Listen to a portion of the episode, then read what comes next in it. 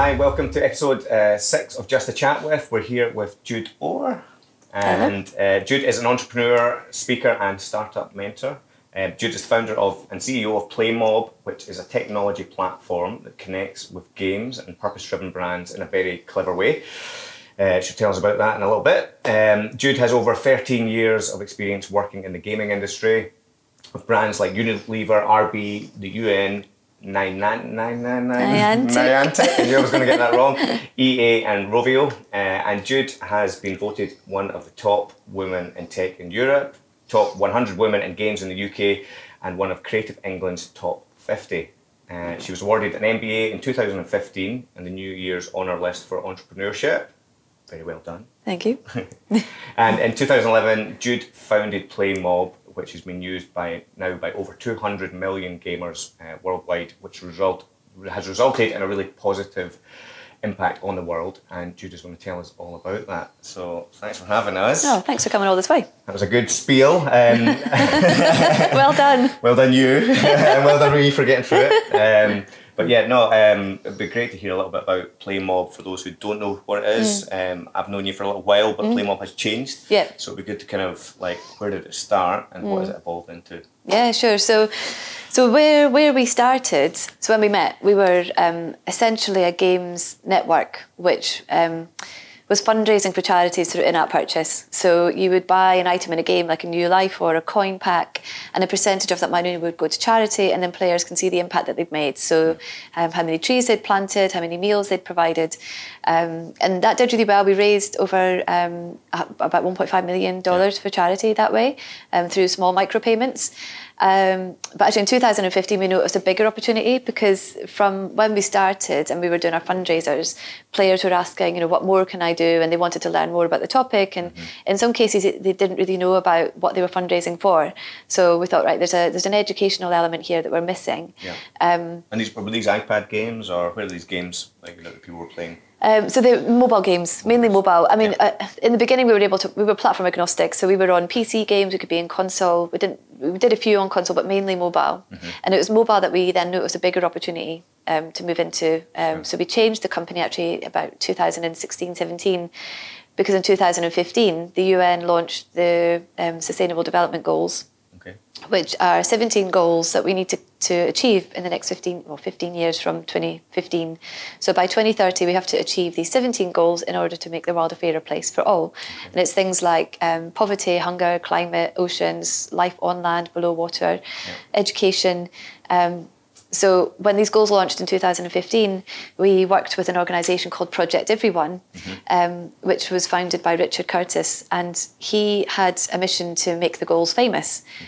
Because the goals were a follow-on from the Millennium Development Goals, which launched in 2000, and um, there, not a lot of people knew what they were. So Richard then wanted to change this and make sure that everybody knew what the goals were and what we had to do in order to achieve them. So in 2015, he had initi- initiatives like the world's biggest lesson, the world's biggest prayer, um, the world's biggest, you know, there's a, a few other things. And we, we said to him, well, why don't we do the world's biggest game? We have this gaming network, we can reach millions of gamers. Um, why don't we, you know, switch on some messaging? You know, it's not a fundraiser, let's just switch on some messaging through the media networks within the mobile games that we have reached through and see if we can engage people in, in the goals. So, you know, we gave it a go. Um, you know, it wasn't our standard model, but we thought it's a nice way to educate people on what the goals are and actually see if people actually click that space and want to find out more. Um, so we, we did that and we reached 110 million people in a week Wow. through the games that we were working with. Yeah, it's quite a lot. did you expect that number or was that? Not really. I mean, I think the first the first challenge is um, when we're running fundraisers. It had to be the right moment for a games developer to launch that campaign, and typically the date could move, or it'd be delayed, or it'd be bigger than you thought, it might be smaller than you thought. So there was a lot of unknowns, um, and so we weren't quite sure how the media side would work out. But we, when we, we made the call to all the publishers that we knew, and just said, look, could you host this video or this interstitial? And um, all of them said yeah, because it was an easy thing for them to do. Yeah. There was no dev work that had to happen. It, it, you know, there wasn't an item that had to be created in the game, and which had to happen before, and so it took out a lot of the hassle for the publisher. So we were, I think that was the first surprise was, wow, this is, makes it much easier for the publisher to launch something. Um, and then in terms of reach, you know, because we went out to so many publishers that we knew, we just thought we had no idea what to expect. You know, are we're going to reach three people, or you know, but it was 110 million people. Um, and we had, a good week. Then. It was a good week. yeah, yeah, it was a busy week. Um, and we also had about uh, 12.5% click through rate, meaning that you know people were learning about the goals and wanted to find out more. So we were able to drive them to a landing page then to find out more. And so, was, was, it specific types of publishers or category wise? It, it, was a broad range. I mean, mainly kind of social gaming, family friendly mm-hmm. games. Um, some publishers went a bit more beyond just putting the media space and put like a button in the game that you can click and information would pop up. Yeah. Um, but yeah, they're all like really family friendly mm-hmm. games for you know for kids and adults.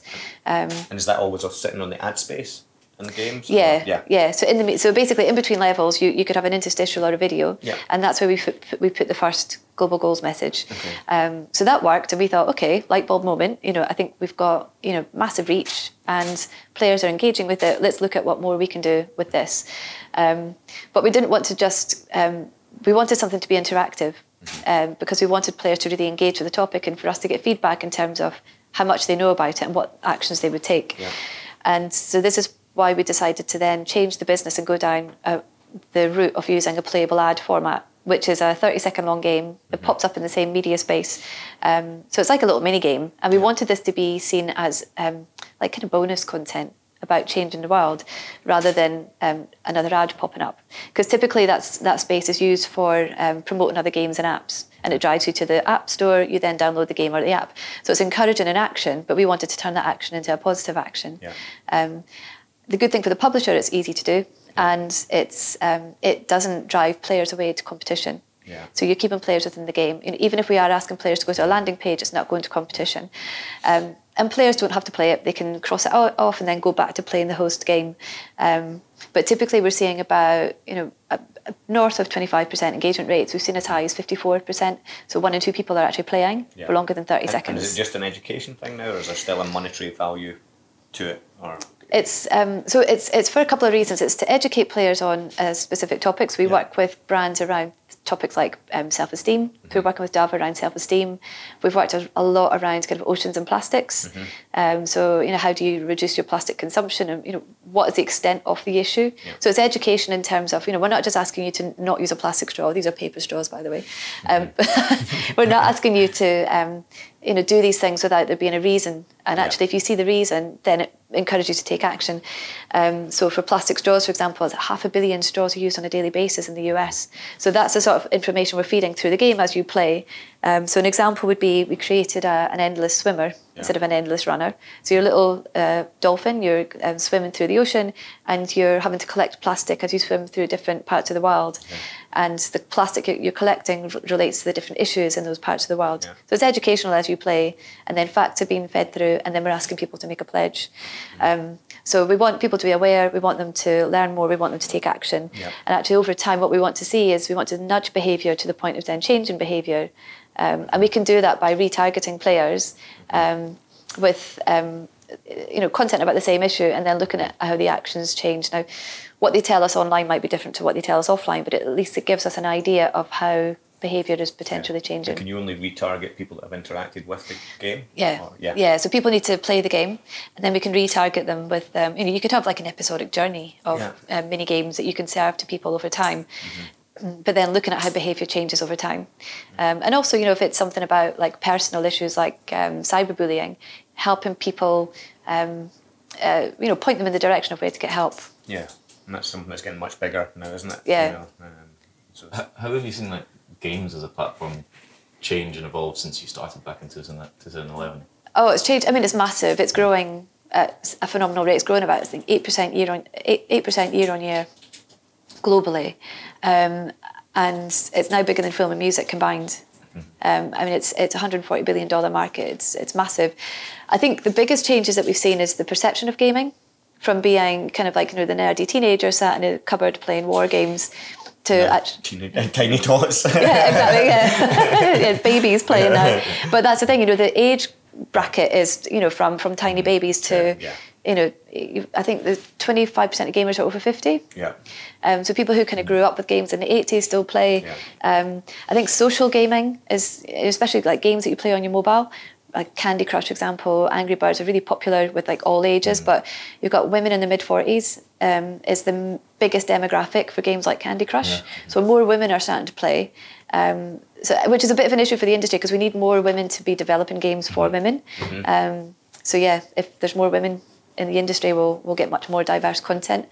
Um, but yeah, I mean, in terms of size, scale, and also markets as well, in terms of where people are playing. So if you look at areas like um, South America, Africa and the Middle East, India, um, I mean, Africa and the Middle East has grown about 26% year on year. It's massive because more people have got access to smartphones, they've got access to the internet. Yeah. And the number one thing we do on our phones is play games. Yeah. And actually, in some of these areas, um, kind of the newer markets, they don't the games don't monetize as well, so they'll watch ads. So it's perfect opportunities for us to be able to promote about um, issues like you know, sanitation and hand washing and um, other educational topics um, that are needed. And how do you like embed these messages and design kind of the experience? Mm. Like that's quite interesting. So if you think about gaming um, like film, you know, there's in film you've probably got about six to eight like story arcs. So gaming is the same in terms of like the, the core mechanic. Um, but what we do is we look at you know what is the audience that we're trying to who, who's the audience that we're trying to reach? What types of games are they playing already? What would interest them? We look at the topic like what what what message are we trying to get get across and what's the objective? You know, is it to educate or change behaviour? Um, get people to take action and then we look at which, which game that we think would be the most effective so there's actually there's an ideation process that we go through with a client to figure that out and then once you've got your template you can then reskin that with new content new characters and build on that over time um, So do you have a kind of series of banks of templates now that you can work Yeah. with? Make, makes it faster for you to develop. Exactly. Faster for the brands as well. yeah, yeah Yeah. so and yeah exactly so we've got a suite of templates but you know we've if, if a brand wants something completely different then we can we can do that as well but typically they'll take a template um, and reskin that Okay. And in terms of like Play Mob as a team, then how are you kind of set up? Is it is it a lot of creative people? Is it a lot of tech people? Is it kind of balance of both? Just interested to know the dynamic of the team and Yeah. how that sort of slots together. Yeah, so it's, it's a bit of a mixture. So we've got um, we've got the uh, game designers, so the people who come up with the ideas and design the game, create the design document, um, production and development. Um, we're uh, going to be building up a team of um, data scientists and analysts. Um, actually, we're doing that in Scotland. um, so soon they'll be PlayMob Scotland, where we have our data team up there because Okay. data is a, it's a core part of what we do. Yeah. Um, so we're, we're going to be bringing in that team um, in house. Why did you think Um, Scotland for housing that team? Um, Obviously, you're Scottish, but you Oh know, yeah. uh, so I think t- two reasons. I mean, data and gaming talent. Because if we can bring in people who understand gaming, and obviously there's a big pool of data um, people in Scotland. You've got the data lab, you've got the Bayes Centre. Um, we just think it's an interesting place for us to be, and it's, it's world class in data and gaming. So, like, what a better place to have a gaming data platform? um, yeah, and then we've got integrations people, so people that will help to um, basically get the game into the our distribution networks, Yeah. launch it, manage it, optimize it, um, and we've got people that manage the client side as well. Yeah, because I suppose there's that kind of pairing part, isn't there? Like making sure it actually pairs with the brand and it, and it works to their objectives as well. So that. Exactly. kind of, you know, that piece that needs to lock, look, look all together. doesn't Yeah, yeah, yeah, But we cover the end to end, and you know, in some cases you'll be doing a lot of testing to see, you know, is is the game right? Is the messaging right? Are we promoting to the right games? Mm-hmm. Um, but that's where the optimization comes in. Yeah. And in terms of like as a business, you know, obviously when you got into it in 2011, mm. there wasn't really anyone doing what you were doing. Mm. Um, where did your sort of catalyst thought, you know, how did you sort of kickstart and think mm. this is something that people were missing out on, or was there someone else doing it that you got inspiration from? So I think so the, the big the big moment for me, but I think it was about 2010, 2011. So 2010, the Haiti earthquake happened, and Zynga, who made Farmville, they launched a campaign for the Haiti earthquake and raised about 1.5 million dollars for the victims. Now, what they also noticed was, as well as raising all this money and having a positive impact, that players were spending money for the first time, playing for longer. So players were actually engaging with it in a much more deeper level. Um, and then the founder of um, Zynga, Mark Pincus, his sister Laura Pincus, does a lot of work around um, looking at CSR and brands, um, im- yes, how, how they implement CSR. And even back then, she was saying actually brands who um, you know do deliver a positive impact um, are more successful because you, you attract customers, you attract the best employees. Um, so it, back then it was like starting to happen, and I thought, you know, imagine in gaming and looking at the growth of gaming, you know, imagine being able to get every game raising money for causes, Yeah. um, or at least making a positive impact in the world.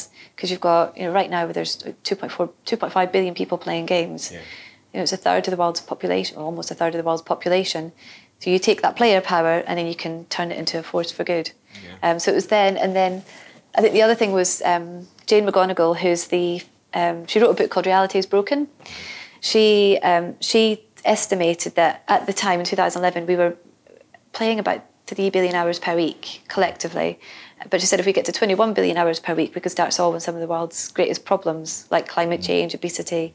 Um, so right now we're on about 16 billion hours. So we're get, getting close to that tipping point.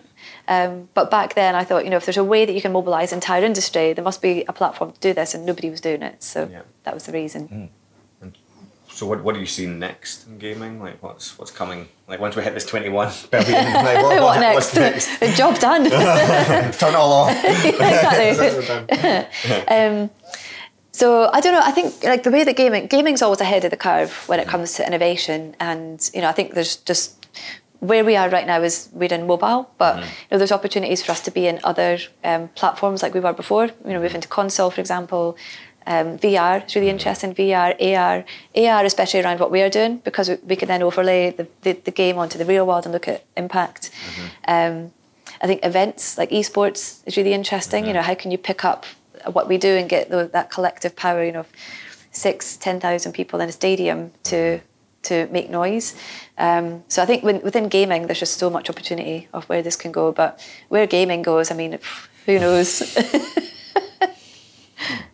And is there other people uh, doing the same sort of things as you in this space, or are you kind of like the sole pioneer, or is there other like other people mm. using it for good? You know, mm. because you know my son plays games on iPad, mm. mobile all day long, and like you know you don't see a lot of good through a lot of the games. Yeah, you know, yeah, a, a lot of it. I'm seeing like there's triggers of like gambling triggers and Yeah. um, like trigger dopamine triggers and things. And you know, it's nice to hear that someone's actually trying to use that mm. ad space that sits right in the middle and do something positive and Yeah. educate. And I'm just wondering how much of a ripple effect mm. you've made, mm. or you know, are you still like, are you still the only one moving forward, or Yeah, is, there, yeah. is there a lot of other people following? So I think there's there's companies that have moved into the ads for good space, um, and like we know, we know them really well. Um, mm-hmm. You know they, but they're more on kind of interstitial than video, and not within gaming. So mm-hmm. I think in terms of gaming, we're still the only ones doing what we're doing with playable ads in particular. But I think playable ads have been they're such a new thing. They only came out really about a few years ago. Yeah.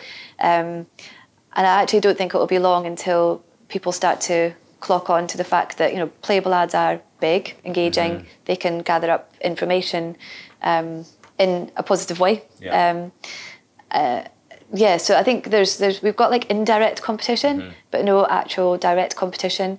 Um, so there's companies like Goodloop and Ecomedia and Juco that are doing ads for good. Um, but yeah, we haven't seen anybody kind of move into the gaming space. But I think it's because if you if you come from gaming, it's you know you you're in this world where if you're not in gaming, it seems quite eh, confusing and hard to kind of navigate. But we've come from it and we understand the market and we we've got a massive network there already. Yeah, yeah. Um, so I think if someone came from within gaming, you know, then we'd have competition. Um, but I think we've we've kind of been running at what we're doing right now for the past like this on this new model for two to three years without doing any kind of really big PR or marketing. Um, we're doing a, a few big things over the next six months, but I think we'll change that. Yeah. Um, but I think by that point we'll be, you know, we've got our templates, we've got our data platform, we've got our team, um, we've got big brands using us. So, Yeah. um, but the, the other thing as well is we're doing this for good. So if more people come into the space, then brilliant. you know, come help fix the world with us. Yeah, that's it. You want to kind of want to inspire and help Yeah. some people join. don't? Exactly. What have been the biggest challenges in the past few years as you've grown and as you've kind of been pioneering the, the sector? I think one of the big challenges in the beginning was, um, I mean, this whole kind of notion of profit with purpose wasn't really a thing. So you'd pitch to investors and they'd say, you know, is this a business or is this a, is this a charity? Um, I think we were really lucky in the beginning where we brought on investors who really got the fact that if you do good, it's good for business. Um, so, but you know, it's a longer it, it's a longer journey to go on. You know, we're not going to make in 2011. We knew we weren't going to make returns in three, five years' time. We knew it was going to be a bit longer. Um, so I think that was one of the challenges in the very beginning, but that's that's all completely starting to change. With um, you know, a lot of big brands now are, are doing you know they're, they're putting purpose at the forefront. Uh, you know, Unilever, for example, have been doing amazing things with their brands. Um, and then you've got brands like Diageo who are saying, you know, we're going to um, put you know billions of dollars into purpose-driven communications, and so it's really kind of you know bubbling to the top of big brands' agendas. Yeah. Whereas before it wasn't, so that was a bit of a um, a bit of a struggle. I think a couple of years ago, talking to brands about gaming, so the some really got it, and some still thought, well, gaming's just for kids, and gaming's bad for us. Um, but there's been, you know, there's been a massive flip on that, even in the past six months, where big brands and agencies have gone, actually, no, this is a massive audience, bigger than film and music. Um, but it was a was, was a bit of an education. We had to go out there and kind of educate the market, and I think that's been one of the hard things as well because we've been like pioneering we've had to educate the market from educating games publishers, educating charities, educating brands. Um, so hopefully we've, we've educated enough. Hopefully today helps a little bit. yeah, well. exactly, exactly. This is what we do. Um, you know, we, we changed a model, and the reason that we changed was because it was an unpredictable um, model. It was difficult for publishers to integrate, but I think the new model um, solves a lot of those problems um, and actually opens up much bigger opportunities. But Yeah. yeah, I think I think we were we were ahead of the curve, but now the markets have caught up, and so I think we're in the same place now. So there's still going to be tons of struggles, but for different reasons.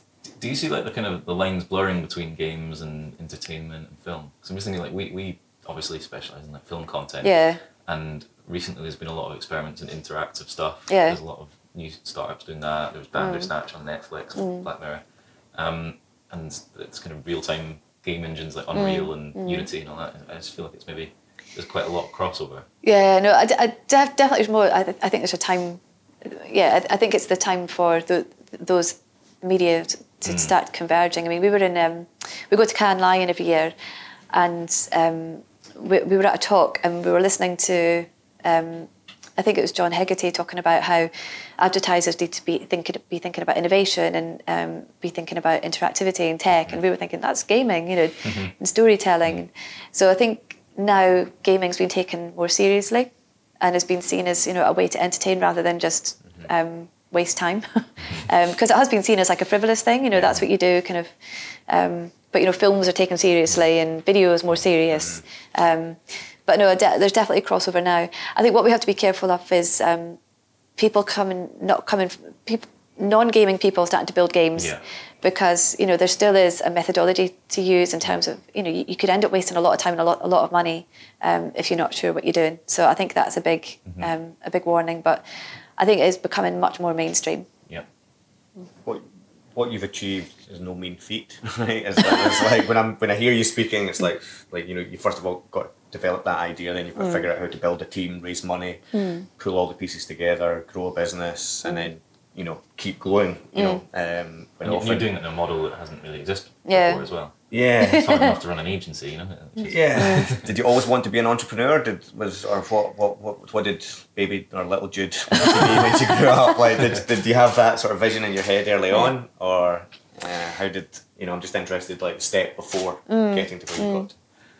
Yeah, I don't know. I mean, I think I just wanted to travel. just wanted to see the world.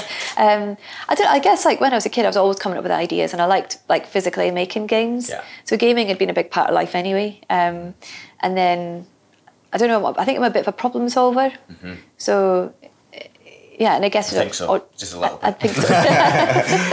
but yeah, and I like solving And you're now problems. solving big problems. yeah, like For the trying to solve climate change. Yeah. Um, but yeah, so I think yeah, yeah, you know, so I guess entrepreneurs are problem solvers. Um, and but yeah, I, I don't think I had a clue what I wanted to do. No. But then I think when yeah, gaming, loved gaming, um, got into my first startup in 2002 Mm-hmm. at university.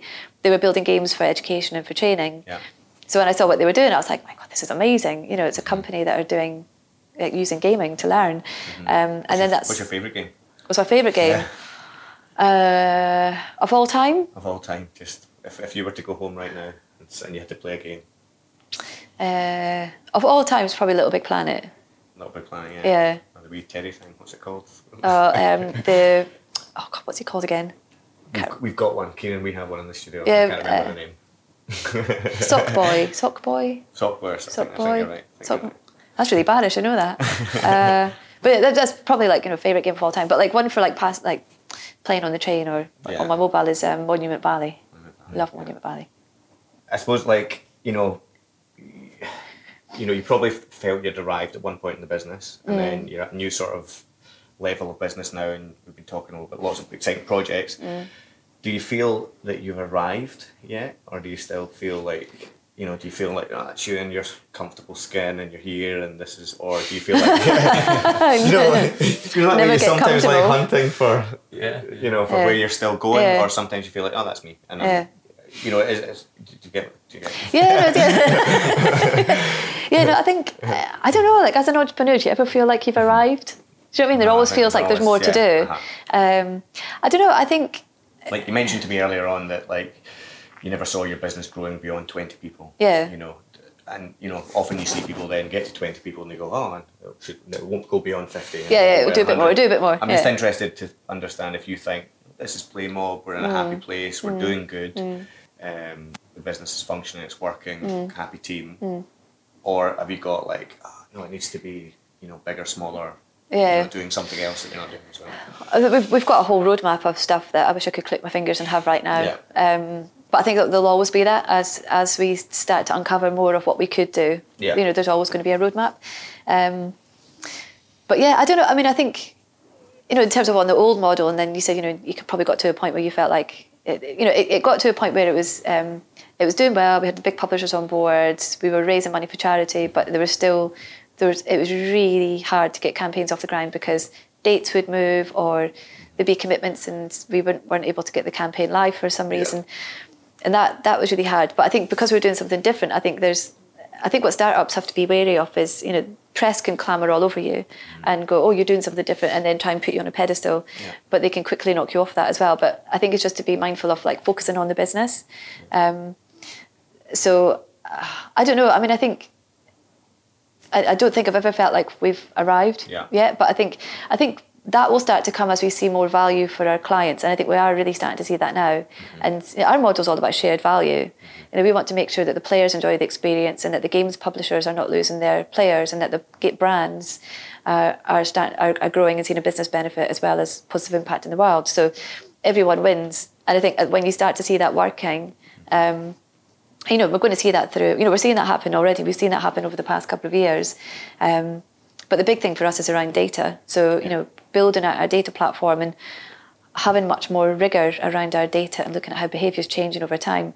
I mean, my whole thing is like right now I'm looking at, you know, real world data and gaming data and how that matches up and where the gaps are and how we can fill that. Um, and you know, there's 17 sustainable development goals. So there's a lot of goals to fill. um, but yeah, I don't know. Will there ever be a point of? I think when you know we've got kind of like a standard kind of repeatable model now, and I think as the team starts to grow and as that becomes much more repeatable, will there be a time that I think, okay, right, you know, we've done this. Yeah. Um, I don't know. We'll wait and see. Well, Do you think gaming can change the world? Yeah. I wouldn't be doing this if I didn't think that I would have given up a long time ago.